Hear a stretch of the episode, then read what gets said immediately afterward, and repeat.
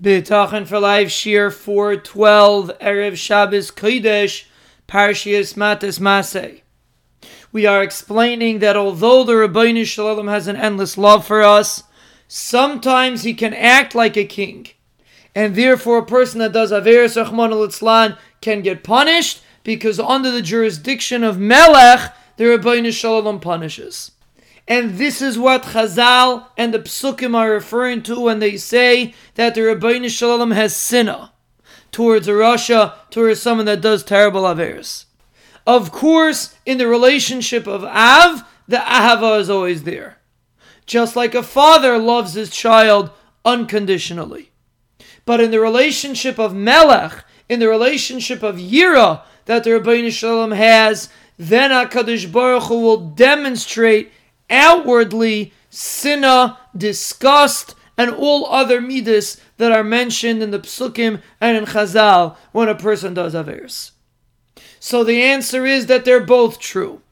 HaKadosh Baruch Hu does love every single yid unconditionally, and he loves us all the same, whether we are a tzaddik or a rasha. But in the Hanhaga of Melech, the Rebbeinu Shalom will punish Chas V'Shalom and demonstrate sinah and demonstrate disgust with somebody that does aveiros. So this explains the concept of sinah that the Rebbeinu Shalom has towards the Rishai. And let's analyze it a bit further. HaKadosh Baruch Hu has a Midas HaChesed, which we'll call the concept of Av, like we discussed before, and that is the name Yud Kei Vav Kei, like we mentioned many times. That's the Midas HaRachamim, that's the Midas HaChesed.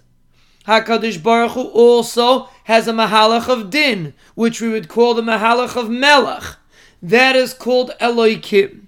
Elokim is the Rebbeinu Shalom's Hanhaga of Din, of controlling the world with exact punishment. Every person gets what he deserves. HaKadosh Baruch Hu demonstrates Yira. These are the two Hanhagas that Hashem operates with, Midas HaChesed and Midas HaDin. Which is the main Midah? Which is the Midah that HaKadosh Baruch Hu primarily operates in? So obviously, like we explained before, just like if you have an ahava to someone, if you have a child that's not behaving properly, and you have to punish them, that's not the real hanhaga, that's not your essential relationship with him, that's just an outward hanhaga. With the Rebbeinu Shalom, it's the same way. HaKadosh Baruch Hu does demonstrate din, but the main hanhaga is the Shem Yud Kei Vav Kei, which is the main name of HaKadosh Baruch Hu, which demonstrates endless chesed and endless rachamim. And that's why at the end of the Tefillah of Yom Kippur, we say Hashem Hu HaEleikim.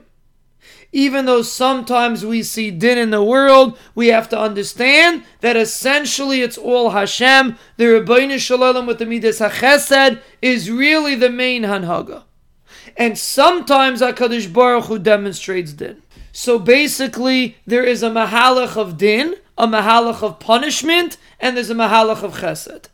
The main Mahalach is Chesed, and the secondary Mahalach, the outward Mahalach, is Din, in order to get us to act properly like the Rebbeinu Shalom wants us to.